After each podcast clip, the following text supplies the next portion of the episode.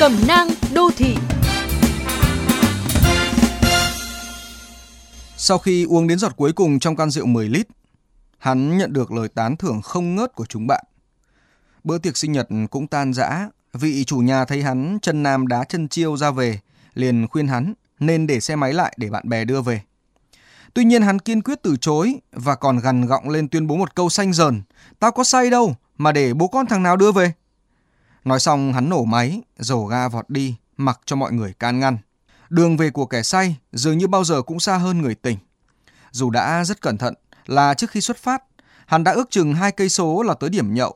Nhưng khi về thì đoạn đường ấy cứ xa lắc xa lơ. Dù đi trong vô thức, nhưng hắn vẫn thấy được sự bất thường này, nên dừng hẳn xe lại để định hình đường về. Nhưng ôi thôi, cứ mỗi lần dừng xe lại là một lần hắn bị ngã xuống đường. Xe và người cứ thế đè lên nhau. Hắn ngã cho tới khi không thể ngóc đầu, ngóc người lên được nữa thì mới thôi.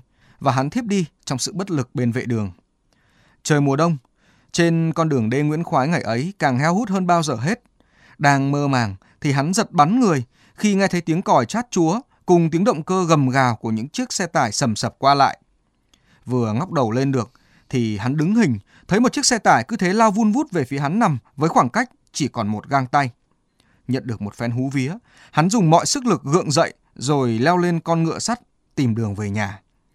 Thế nhưng vận may lần thứ 2 trong đêm đông ấy đã không đến với hắn.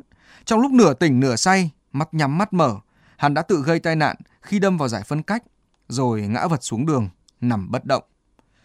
Tỉnh dậy, hắn thấy mình nằm trong bệnh viện với một cánh tay bị băng bó. Bác sĩ liên tục soi đèn pin vào mắt hắn, rồi hỏi có biết, có nhớ gì không. Sau một hồi ba ngơ, hắn cũng trả lời được từng câu hỏi của bác sĩ và dần dần nhớ lại sự việc. Nhưng duy nhất có một chuyện mà 15 năm qua hắn vẫn không thể nhớ nổi, đó là vì sao lại nhận lời thách đấu tiểu lượng cao thấp với chúng bạn để rồi nhận cho mình một bài học đắt giá.